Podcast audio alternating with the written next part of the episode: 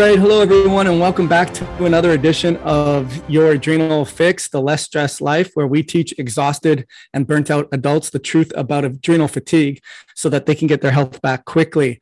And I'm joined here with an exciting guest, Brian Chun. He is a project manager by trade, and he's joined the BioStrap team in 2021 in their mission to democratize digital health services. As part of their small team, he wears many hats. One of them is that he's a product specialist, helping small businesses and enterprise clients adopt the BioStrap platform and use it in a way that empowers their decision making processes. He's also a highly active recreational athlete, balancing his work, his hobbies, and many other endeavors. And he's no stranger to stress, recovery. He uses his biometrics to guide his own health management strategies, which we'll be getting into and hearing his clinical pearls. And he also enjoys surfing and backpacking and is training for his first half Ironman triathlon. Brian, thank you so much for being here today. Absolutely, Dr. Rosen. It's a pleasure. Thank you for having me. Yeah. So when I read that bio, I, uh, I, I immediately focused in on that cool mission. And the mission of BioStrap is to democratize digital health services. What is what is exactly that? What does that mean, Brian? Absolutely. That's a great question. That's a great place to start.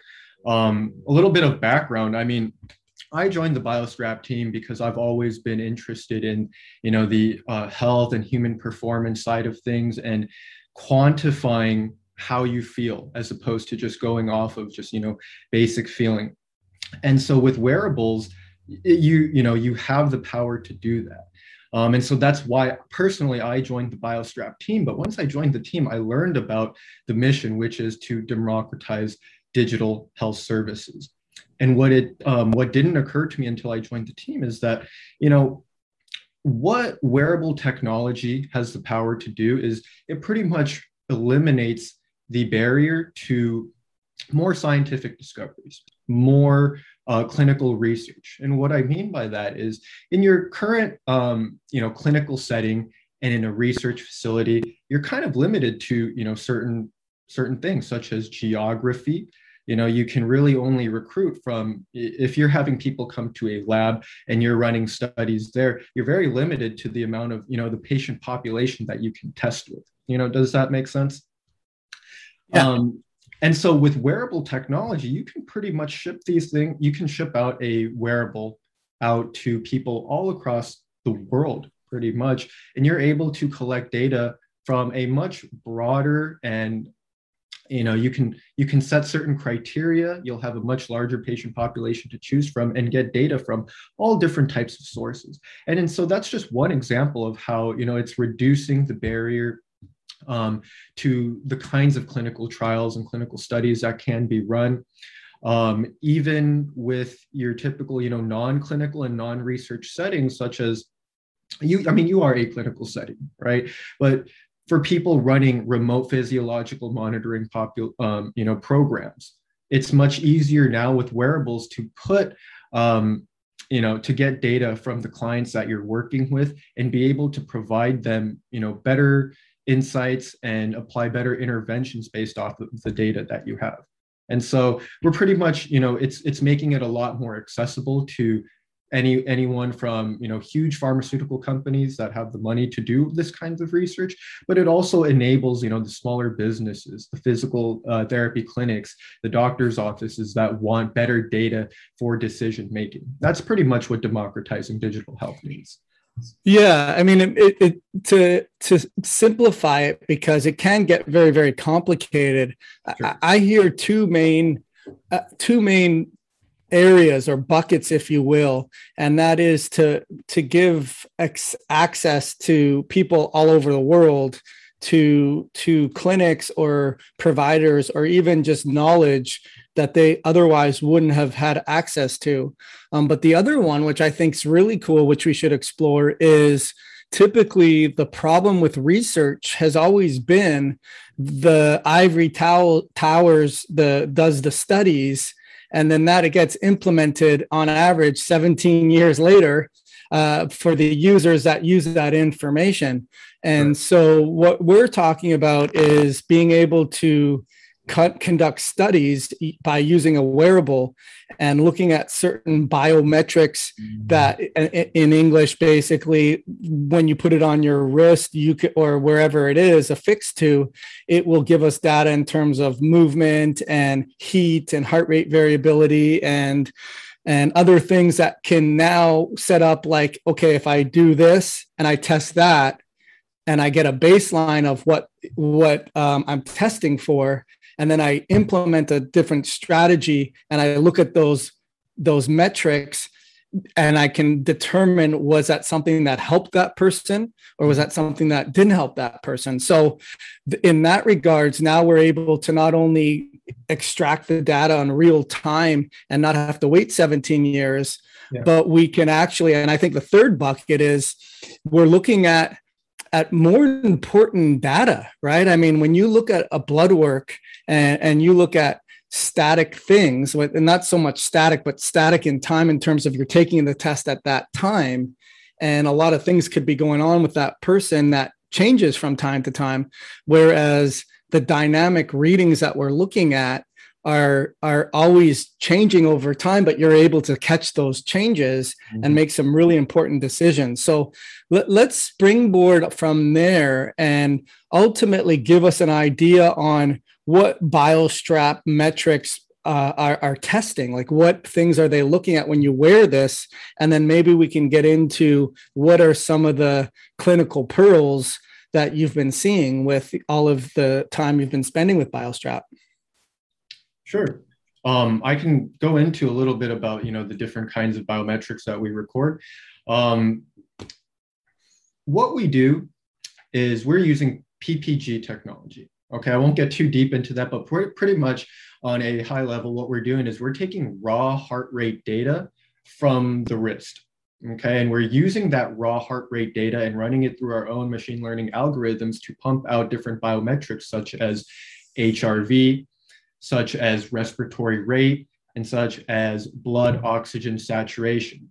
There are a few other biometrics. Well, we I guess they would still be considered biometrics such as peripheral elasticity and arterial elasticity that have to do with heart health. But yeah, those are pretty much the main biometrics that we're deriving um, from this raw uh, PPG data that we're getting from the wrist. Okay, and then uh, heart rate variability can be a major rabbit hole to go down for sure. I mean, I, I have exercise physiology background as well, but to keep it sort of superficial, it, give us a brief history uh, and and application as to why it's so important and maybe give it context in terms of the listener who's stressed out exhausted burnt out and then they want they heard this thing called hrv some people may never have heard of it and then you have people that know very well in detail what it is. But kind of give us an overview on why that's such a, probably the most important metric and biostrap has a couple of unique I, I guess uh, monetary not mo- monopolizable or just distinct uh, qualities that makes their heart rate variability more sensitive. Sure. Yeah hrv is a really big one. You know it's something hrv i heard of it before i uh, um, even joined biostrap and so i had started using it to kind of guide my own training um, for, for the listeners out there that don't know what HRV is, it's pretty much you have something like your heart rate, right, which is measured in beats per minute. And let's say that, you know, just for an easy example, let's say that you're working out and you have a hundred, your heart rate is a hundred beats per minute. What that tells you that in one minute is that in one minute you had 100 heartbeats, right? But what heart rate variability tells you and what heart rate variability is looking at is pretty much it's the measure of the difference in time intervals between heartbeats. So you pretty much have a heartbeat and then you might have like you know 10 milliseconds between the first heartbeat and the next heartbeat but you might have a difference of another 20 milliseconds between that second heartbeat and the third heartbeat and so on and so forth for that 100 beats per minute. And what that's come to show is that pretty much a higher heart rate variability is better. Um, and a lower heart rate variability is correlated with stress. It all has to do with the autonomic nervous system. That's kind of you know what is understood as the main driver of you know heart rate variability and pretty much if you have a high heart rate variability ability what that means is that your nervous system is much more ready to respond to stress kind of how i think about it on a very um, non-technical level is that if you are experiencing stressors throughout the day and your heartbeat is pretty consistent that's kind of you would think that consistent is better right? But in this, in regards to heart rate variability, if there's different stressors coming at you, you want your heart rate to sort of match that. You know, if you have a lot of stress coming at you, you your heart rate might be beating ba boom, ba boom, ba boom. Whereas, you know, in a low stress environment, you might want it to be a little bit less variable. And so pretty much a higher variability, you know, equates to better ability to adapt to the different stressors that come at you. And a stressor could be anything that your nervous system perceives whether it's you know a work call whether it's this call that we're you know this podcast that we're doing right now whether it's some stress that's on your mind from you know maybe an argument that you had before whatever it may be. A big one is you know stress that comes from you know working out. And so all of those things affect hrv a little bit about how biostrap does hrv um, pretty much we, what we're looking at is we're when we provide you an HRV value that you see in the app, and I'm sure that you've used it before, and some of your you know um, uh, clients and you know study participants may have used uh, seen before is that that HRV value that you see in the app. You might be wondering, is that my HRV value right now? What is that from? Is that an average from my night's sleep?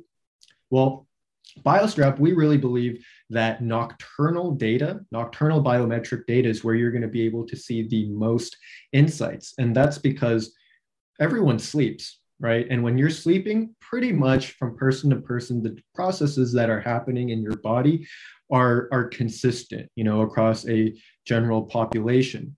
And so a really good way to look at how you're recovering and kind of judge um, your readiness for the day is to look at how well you recovered during your sleep. And so we're really looking at nocturnal HRV as opposed to HRV or biometrics during the daytime to kind of gauge um, how ready you are for the day. And so what we're doing is you're wearing your biostrap to sleep. Once we have programmed it to automatically recognize when you've entered a state of sleep. And so once you've entered a state of sleep, we're firing the uh, PPG signals, infrared red light PPG signals, uh, anywhere up to, you know, you can get about 60 data points per minute. I believe what you have it set on right now, you're getting about 30 data points per minute. We're flashing that light once every two minutes.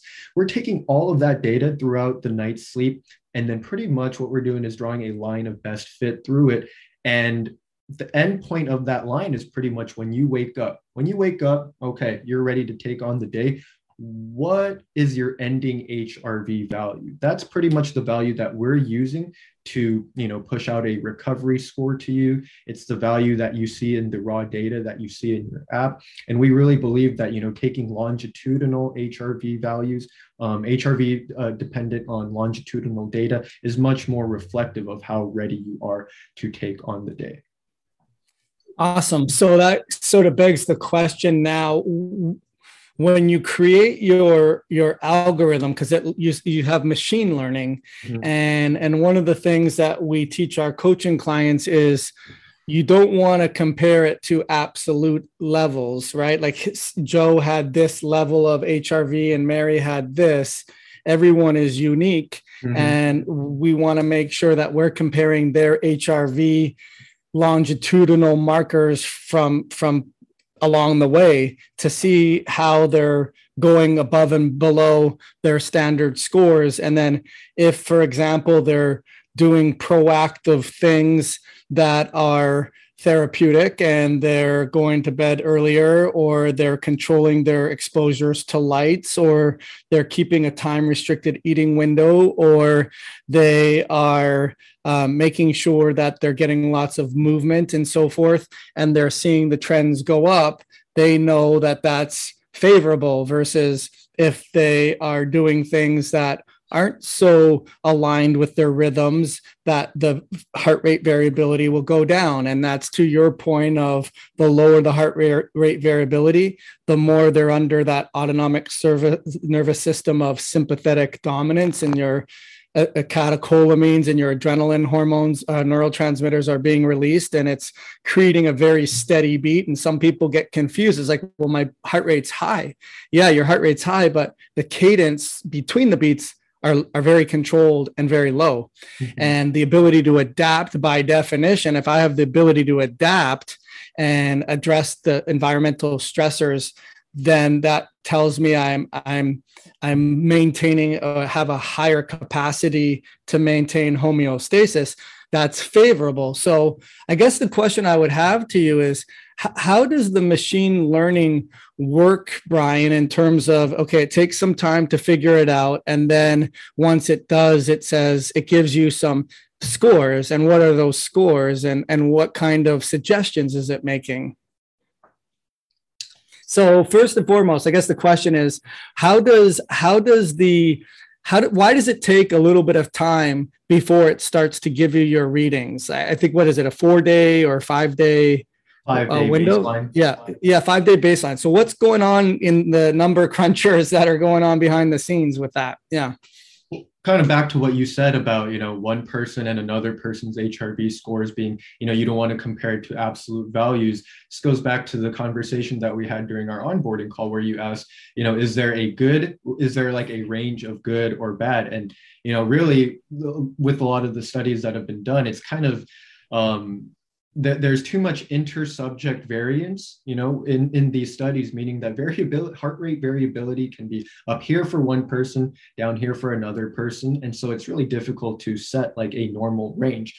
And so with BioStrap, that's one thing that we really stress is that the data that you are seeing is a comparison to your own baseline.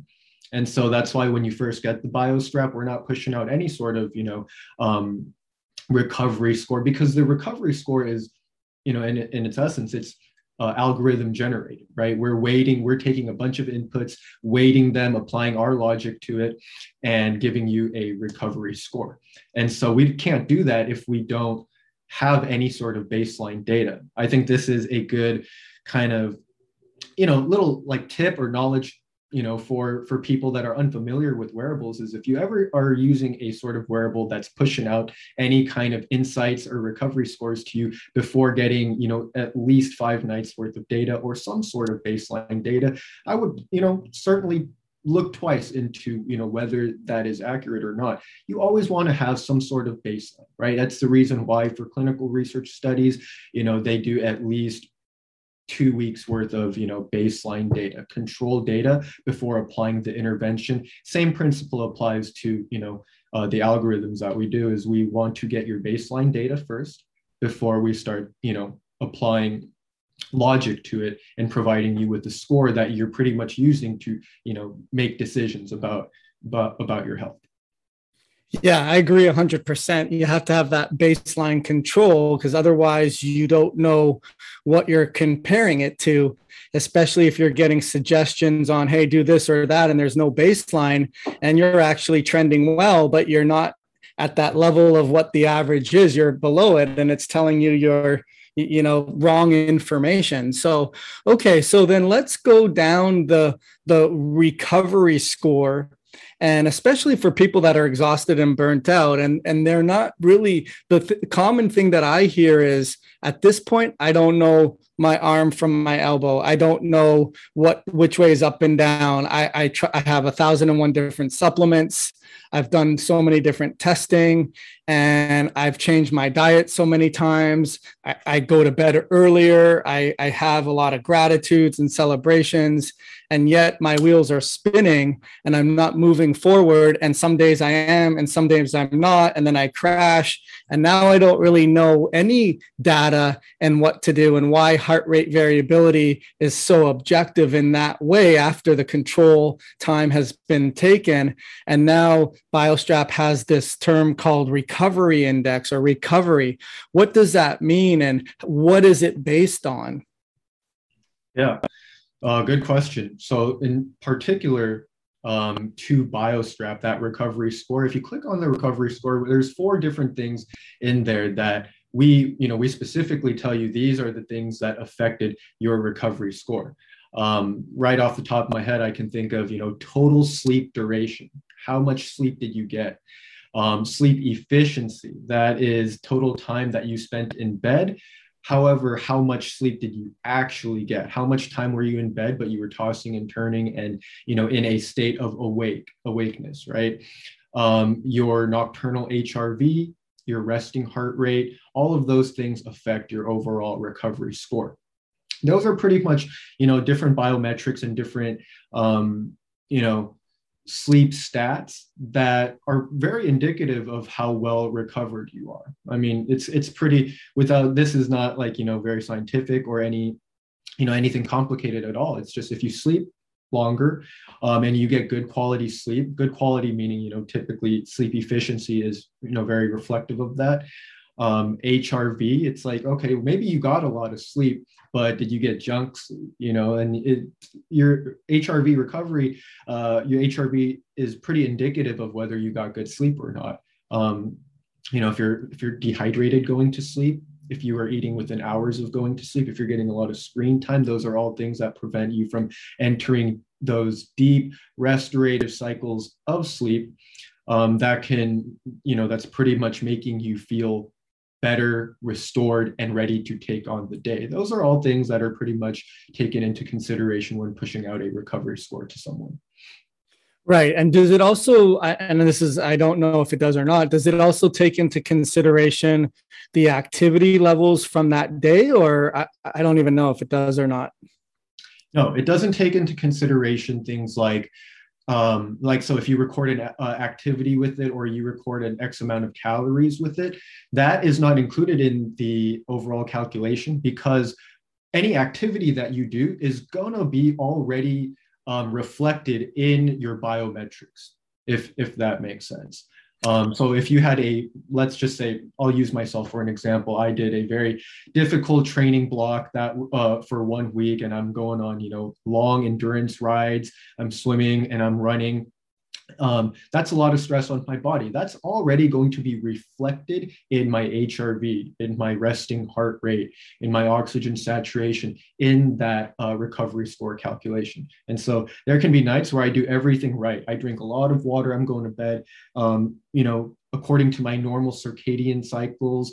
Um, I'm not looking at my phone before going to bed. But if I crushed it that day, I pushed it, I redlined it in my workout, that's already going to be reflected in my recovery score. And the next day, sure enough, it's my recovery score is very low. You know, it could be in the 20s, in the 40s, even though my sleep score is high because I got good sleep, my recovery might not be Right. That's why it's built into those numbers. It makes a lot of sense. And you're right. I would agree with you. It's it's not rocket science a lot of the time, right? Like if I had a couple t- drinks before I went to bed of alcohol, my sleep isn't going to be as good and I'm going to have a worse recovery score or I have a higher lower heart rate variability. So or if I'm doing a lot of things right, uh, I will have a higher heart rate variability. So um, d- definitely would agree with you on that. But then there's the nuances of what I tell my clients calibrating what's going on physiologically with what you think is going on mentally, because there's going to be a disconnect where a lot of the times you think, hey, I'm more is better. Or I give a, a and it's not. There's a Goldilocks zone of not too little, not too much. And you know, I I, I remember listening to a, a podcast of a friend of mine who was an early adopter of heart rate variability and was doing the remote monitoring and looking at different specific times of their heart rate variability when it was at its lowest and highest and saying hey like what's going on right here? And he mentioned that he was uh, entertaining guests and they were over and that was thought of as a as an enjoyable activity. But the heart rate variability actually showed him that it's at its lowest where you're under stress more. Mm-hmm. and hey what's going on over here? And that's where he was washing his car and he you know he was in his zone so to speak. And right. so sometimes we need the knock over the head with the hey this is a stressful event versus a non-stressful event that we don't necessarily calibrate I, guess maybe speak to some of the nuances that you get i mean it's hard to see those things when it's being uh, used mainly in or in sleep time, right? To be able to get heart rate variability at that time. But maybe give us some clinical pearls that you've been seeing um, just with your own data tracking or with clinics that you're onboarding what are some of the things that people are not seeing those common sense uh, cause and effects to make it better or worse but some of the nuances? Sure. I have a couple things to say about that. Um, and and the first is i'll address you know maybe some people watching this that might be applying you know the principles of hrv as you know high is is good and low is bad, right? It's um nothing in life is is as clear as as that. You know, it's not as black and white as that. And, and the same thing applies to HRV.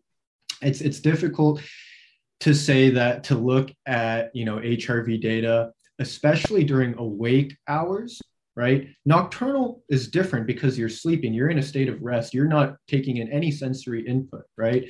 But during the day, and this is something that I come across with, you know, the clients that I work with that are looking for solutions or looking for, um, you know, biometric recording solutions for some kind of studies or projects that they're doing is that, you know, during the day, people take on so much stress. Like I said, stress is pretty much anything that demands your attention, right? It put anything that puts a strain on your your mind, right? And so we're taking in so many different kinds of stressors.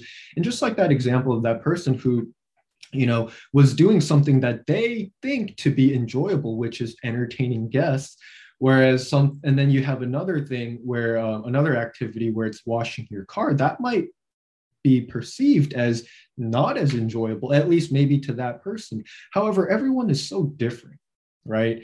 Even if it is something that's enjoyable, um, it could be a lot of stress, right? I mean, I I really like working out. I like doing things, you know, like that. But during a workout, if I'm pushing it, my HRV is probably going to be low. And so, how our body interprets stress can vary from person to person. And especially during the daytime, it's it's hard to match up you know hrv data points to the events going on. It's really difficult to say that like oh during this time i was on a call with my wife and we had an argument. That's why my hrv was low. And then during it's really really tough to match that up because there are so many different factors that go into you know our our hrv which is dictated by our autonomic and our, our nervous system in general. And so I always recommend people when they are doing these kinds of studies or even just using HRV in general, if you're going to do some sort of study or you're trying to gauge, um, you know, readiness to take on stress, nocturnal HRV and nocturnal data is probably going to be your best bet. During the daytime, maybe there are studies that have been done that are starting to use, you know, daytime HRV values to you know predict outcomes or to measure the effectiveness and efficacy of you know interventions.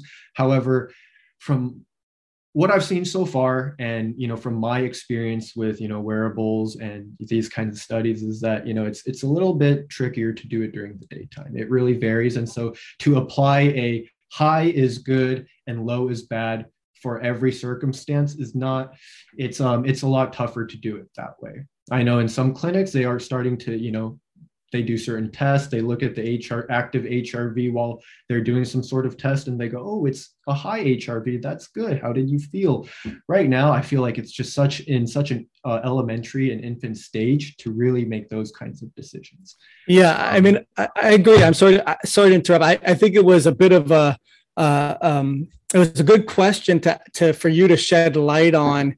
Again, it's longitudinal, and we need baselines, yeah. and we want to look at trends. And so, one of the things that I look at when I'm working with a client one on one is I want them to understand. Okay, let's look at say the week view, or even a month view, or even a day view, and let's look at the week view and see from Saturday to Wednesday you have trending higher on your HRV let's start to figure out and reverse engineer what's going on here right? Are we are we entering more of a different phase of your cycle or are you uh, are you eating differently? Are you changing up your dietary habits? Are you changing up the timing of your habits and what what stands out to you, Mrs. Jones, as why it would have been trend? And they'll tell you like, oh, this was trending low. I was in the hospital with sure. with you know looking after someone. So I think more more like to your point, Brian, it really is important to understand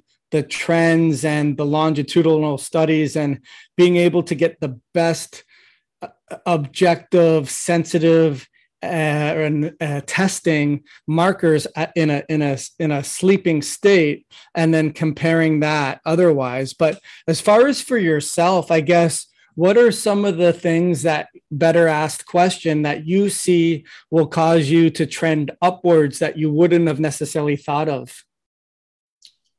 Um it's it's funny that you asked that because i'm i'm nearing the end of my training block um, for, for my first triathlon. And so HRV was huge. HRV is exactly what I used and, you know, my other biometrics as well, but it's pretty much what I used to, um, you know, tailor and tailor my training regimen. Um, so when I, so I would consider myself a, you know, very beginner, um, not, I'm not a pro athlete, like I said, and I'm a very highly active recreational athlete. I like to surf, backpack, and all those things. But those are, you know, day long endeavors, maybe just a couple, you know, over a weekend or something like that. And I control the intensity really. But I've never really taken on an endurance sport ever. I've done a marathon before, but this is the first time I'm doing some sort of, you know, hour long. I'm expecting to finish in like six hours. And so the, kind of training that I'm doing for it, I'm very new to it. I, I pretty much took a training, uh, you know, program offline, talked to some people, and I just dove into the training, right? And I'm the kind of person that likes to hit it hard from the get-go. I'm training real hard. I'm pushing it. I'm doing more than what's, you know, recommended in the training program, thinking that, you know, if I push it harder, then I'm going to get better results. Well, I'll tell you exactly what happened.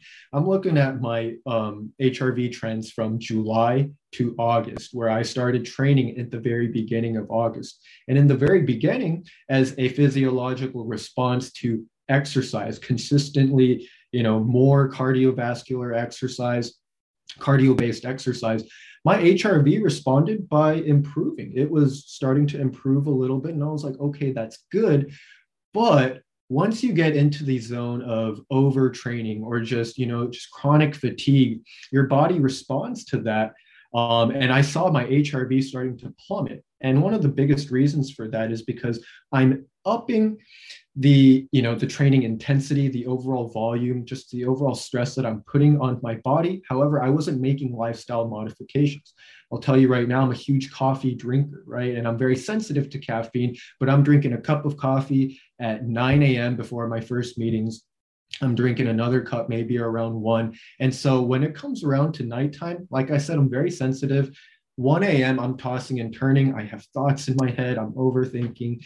Um, also, maybe a drink at night to unwind. You know, we all know how much alcohol affects our sleep. Things like THC, CBD, not CBD itself, but THC, right? Marijuana. If you're using something like that, that affects your body's ability to go into deep sleep. Um, the kinds of foods that you're eating. I didn't change up my diet yet. I was still sticking to my regular diet, which is not terrible, but there's a good amount of uh, fried foods in it, right?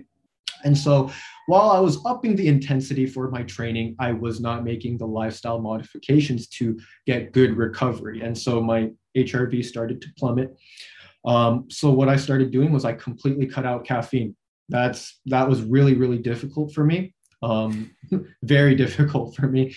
Um, but once I did it, I started to see improvements in my sleep, my deep sleep, my sleep efficiency, the total amount of sleep I got, and how recharged I would feel when I woke up. Just from you know not drinking coffee for the first week or so, that was enough to tell me, okay, you know this is worth it you know and and how did i know i saw my hrv improve it was almost like you know textbook just i followed the you know protocols that i've learned from you know past six years of just learning more and more about human performance and you know human physiology applied those principles um, cut out caffeine started drinking more water started going to bed at a more regular time. I said you know what? I'm going to cut off work at a certain time and not look at my laptop not look at my phone past 8 p.m or something like that. And overall when i started to improve my sleep um, my hrv started going up. It was pretty much matching my recovery um, upping my recovery to match the intensity of my training. And that's how I use HRV to manage my health. Yeah, no, those are some good ahas. Thanks for sharing. The the I, think the real clinical pearl on that that I find a lot of the times when I work with clients is commensurating your improvements or your your your struggles with what you're doing lifestyle wise. So what I mean by that is if you are expending more energy, then you need to take in more calories. And yeah. if you're expending less energy, you need to take in less calories. Uh, so that's very important. I say, don't trip over dollars to save pennies. You're looking for the magic formula. You're you're going to these online podcasts. You're taking webinars, and you're learning all this stuff on your own. But you're just not getting enough calories to meet your demands, and and you should start there. So a lot of the times it's that for sure. And um, and same thing if you're less active and you're not as busy to be able to dial things down. And then that way you're you're kind of are always staying in sort of that goldilocks zone. And that's really what stress adaptation and the concept of hormesis really is in terms of you want to be able to push the outer limits on both the too much and the too little so that your body's constantly adapting but you don't want to sort of pound the gavel set the the the okay brian you're forever having to work out at this intensity even if you commensurate and make the lifestyle changes or you're forever having to be off of caffeine um, because i do believe that the body has, is very efficient at the information we give it and if we're not giving it new information, it will start to stagnate even with that more healthy behavior because it needs a little bit of perturbations to be on its toes to be able to increase its heart rate variability to be able to sort of balance that high wire act. Would you would you agree with that? Yeah i absolutely agree with that. It's it's it's all a balancing act. Um those you know I, I, would make those kinds of you know dramatic, drastic lifestyle changes to see the effect on my you know to see my physiological response. And then from there it's all about fine tuning right? It's kind of like the scale right? You you go to the doctors they move the big scale first and then from there they use a smaller one to fine tune and get your weight just right. That's kind of you know what i'm using biometrics to do is i make these lifestyle changes but i won't not i love coffee. You know i'm not going to be off of it forever. I'm still it's just i know that there are i know when to use it and when not to use it um, right. Yeah. Right. No, that's good. So, so one of the clinical pearls that I had just recently the other day, which I wanted to just test. Okay, I'm going to see if I have some deeper sleeps or long, better sleep efficiencies or better readiness scores. Is using something called royal jelly. Uh, royal jelly is very rich with a nutrient called biopterin. And biopterin is a prerequisite for all our neurotransmitters, serotonin and dopamine and adrenaline. And a lot of the times, what will happen is when we're overstressed and overinflamed and our heart rate variability is low and we're depleted, we, de- we deplete our ability to recycle our important antioxidants and our important prerequisites for neurotransmitters and biopterin is one of those important prerequisites that gets used up a lot but then that doesn't get recycled.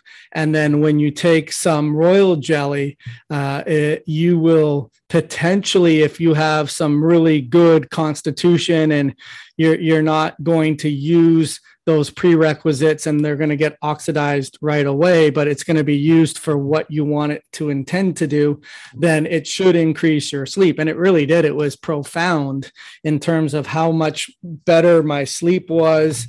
But here's the clinical pearl is do I go back to it consistently? I don't think so because what I want, what I teach our clients is I want them to, if you catch a wave, you don't need to get off that wave to find another wave. Ride that wave until it hits the ground and then you go back up again and find another wave. So what that would mean is take another have another day or two three days or four days without taking the royal jelly again see if your heart rate variability goes back to before baseline or is it still a little bit above baseline and ride it until it goes below. And that may be three or four or five days before because it's not meant like more is better. It's meant where you just give your body that little push and let it ride it until the wave's finished and then go back up again. Does, does that make sense? That, that absolutely makes sense. What I would relate that to is sort of like if, you know, if you're doing, we do commercial studies and uh, you know for for clients wanting to test a product the efficacy of a product and you know some of the most important data that we see is not necessarily during the intervention phase but the washout phase when we remove the you know intervention or whatever you know we were using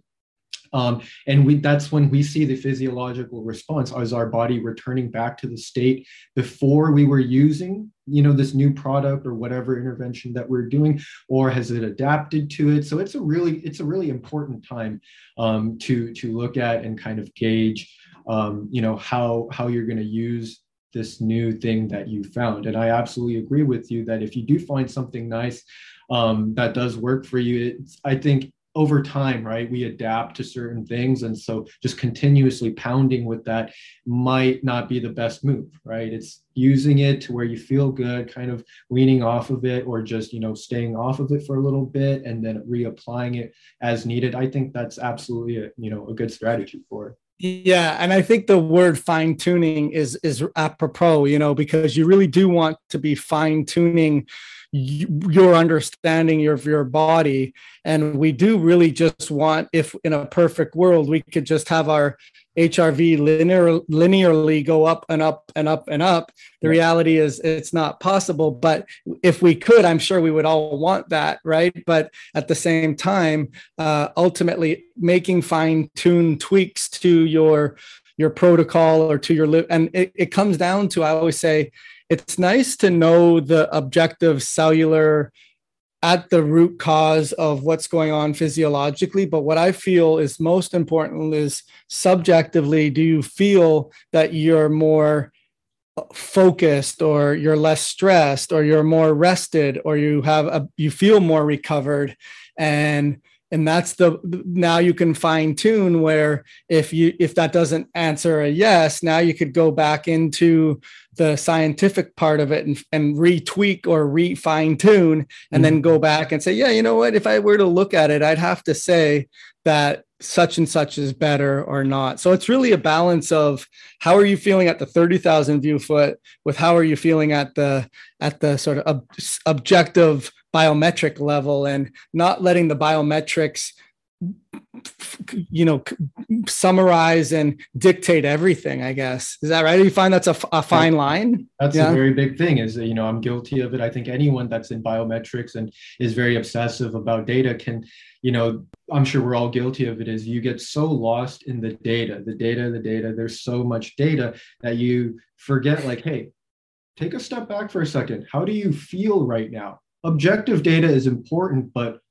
subjective data too. How do you feel? You know that's the main reason why we provide you know those surveys or we we provide the ability to you know for clinicians or anyone using an rpm service to provide those surveys whether it's you know the sleep survey that we push out or you know your own survey that you can link to. It's important to get subjective data to match up to that objective data. And at the end of the day, I'd have to say, you know, how you feel is much more important than, you know, the objective data because data can say one thing, but if you wake up and you feel great, run with that. You know, I wake up and I don't like to say that I'm dependent on my sleep and my recovery scores. I look at it because it's just one factor in my decision making for how intensely I'm going to train that day, what things I'm going to do that day. You can't entirely depend upon it. If my recovery score says is a 60, I would rather my recovery score be an 80 or a 90 or close to 100. But if I feel good, I'm well rested, I'm still going to, you know, push it that day and just see how I feel. That's, I think, you know, you made a really good point in that, you know, it is a balancing act. Got to look at both the data. Data is important, but in this world of, you know, especially big data, um, you know, we can really, you know, get lost in it. And subjective data, you know, should be, I think subjective data should make the final call. Yeah, I know that's a great call. You just sort of override the program, right, and uh, be able to run with that. So, no, that's really great. Uh, just a quick question before I ask you the final question is: Do those surveys, subjective surveys, do those impact the recovery scores objectively when you fill those out? No, they, they do not affect the the recovery score. The recovery score is just based off of that's an objective measure, right? We're taking all of your the the data from that we collect um, and then push out the recovery score. That subjective data is more so for, I, I think it would be most useful for people running studies right to match up you know like whether it's time stamped or not um, to you know look at okay on monday this was the recovery score. This was the process biometrics. This was the sleep score. This was the hrv this was the raw data this is the subjective data that goes along with this objective data. So it provides an easy way for whether it's researchers, clinicians to sort of match up subjective and objective data, but one does not influence the other. Okay, I wasn't wasn't sure or not. Okay, that's helpful. So, so listen, we come to the time in the in the podcast where I always like to ask the guests the the the exiting question, and it comes down to now that you know what you know now, especially in the world of biometrics and some of the clinical pearls you've shared, especially with overriding the program when it doesn't necessarily match how great you feel, and vice versa. If it says you feel great or you should, you had a great recovery, but you're just not feeling it that day, then you you back off on on the other side of the scale.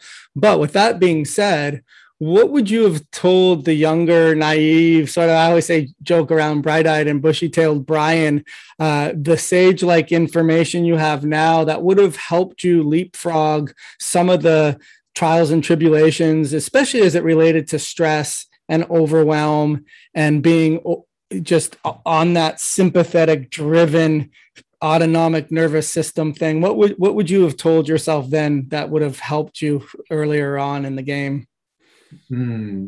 This is a this is such a typical you know po- ending you know podcast question that I hear a lot, and so uh, um, I'll try to answer it on on two levels. One from like a biometric kind of like you know incorporating biometrics, and another just you know um, I guess stress uh, managing stress um, related in that regard. I would have to say that I am still kind of, you know, that naive, young, you know, pushy tailed, um, you know, Brian and but if if we do consider my the current version of me to be like that wise you know wiser brian i would look back and in regards to like stress management i would have to say um this seems so generic but i would have to say be more patient and don't be as greedy and I know it, it, sounds like more of like a life lesson, but I'll explain. Is that I'm I'm very ambitious, um, and I tip I tend to set very lofty goals sometimes. And you know when I'm when I take on something new, I enjoy the process of you know being a beginner. However, I always bite off more than I can chew. Just to use as an example, this is my first ever triathlon. I've never rode a bike I'm, I do not want to say ever in my life, but I'm not a cyclist. And I signed up for an iron half Ironman distance triathlon. And so I'm, you know, it's this weekend. I'm a little, you know, it's on my mind. It's a lot of stress, right? Even with other things too that I've taken on in my life, I would stress because I would take on so much and have such high expectations for myself that it would stress me out so much. Um, you know, it, it, and it leads to things like overtraining, overdoing things, and just being on the extremities. And when you're on the extremities all the time, I mean, if you're when you're always pushing so far towards one end you're always bound to bounce back to the way other end and so um you know when you set when i set these high expectations and high standards for myself it's stressful i'm all the way at one end but i'm also you know i end up overtraining or just taking on way too much and then i burn out i fatigue and then i'm all the way at the other end where i'm not able to do the things that I need to do, whether it's training, practice.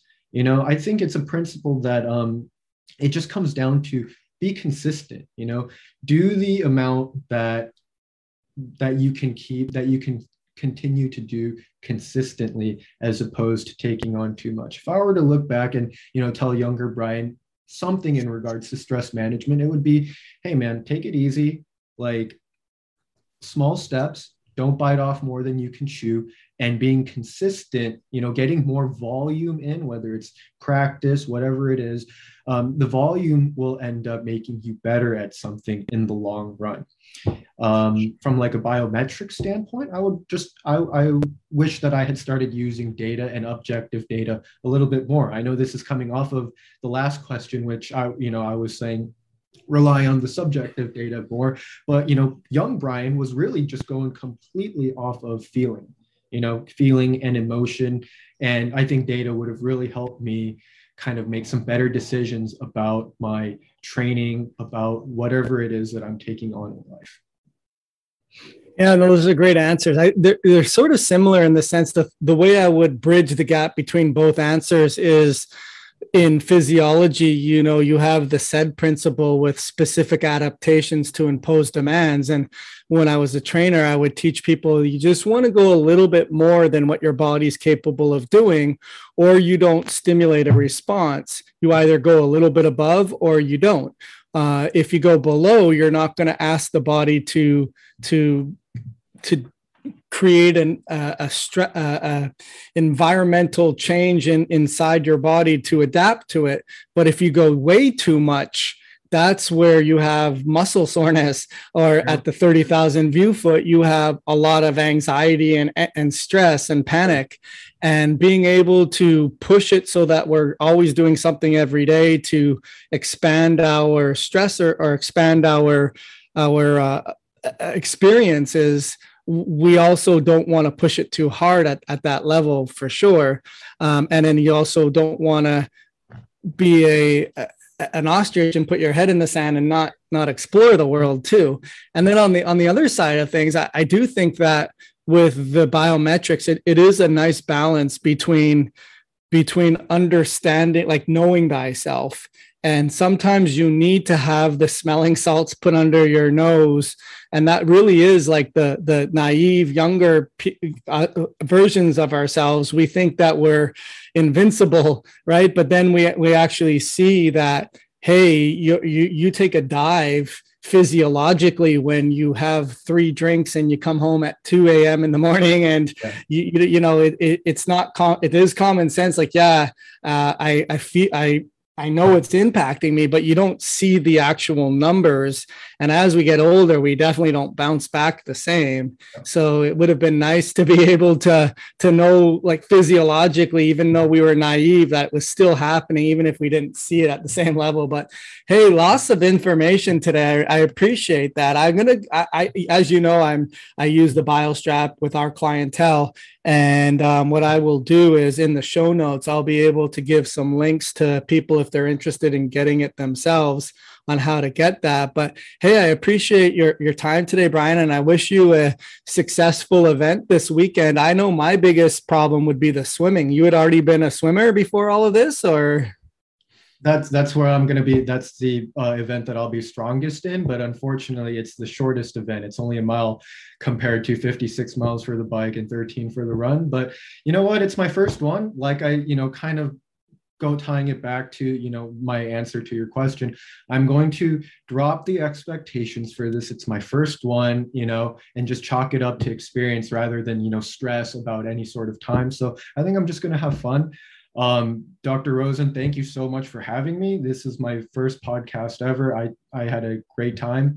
Um, and absolutely i got a lot of you know great clinical pearls from you as well it's a pleasure. No, that's great. No, I, I appreciate. It. And the last thing I would say is celebrate, right? Because we don't celebrate enough, and we're so worried about the data and did I fin it? You did it, right? And look at how many people have actually ever done a half marathon, uh, half tri- triathlon. So kudos to you, and uh, I look forward to hearing how you did, Brian.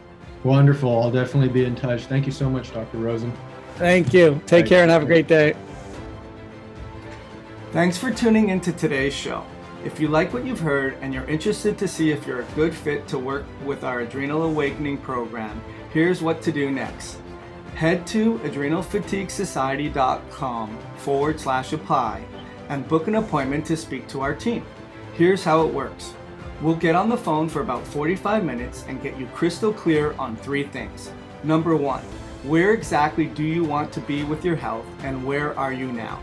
Number two, what are the genetic components that haven't been discovered that are impacting your health?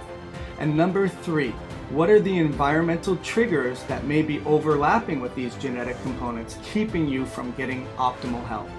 Remember, getting your energy back just won't happen by itself. You need expert guidance to make that happen. We've helped clients all over the world transform their lives, quadruple their energy, and fix their metabolism and make the world a better place. To see if you can do the same thing, head to adrenalfatiguesociety.com forward slash apply. I'm Dr. Richard Joel Rosen, and we'll talk to you soon.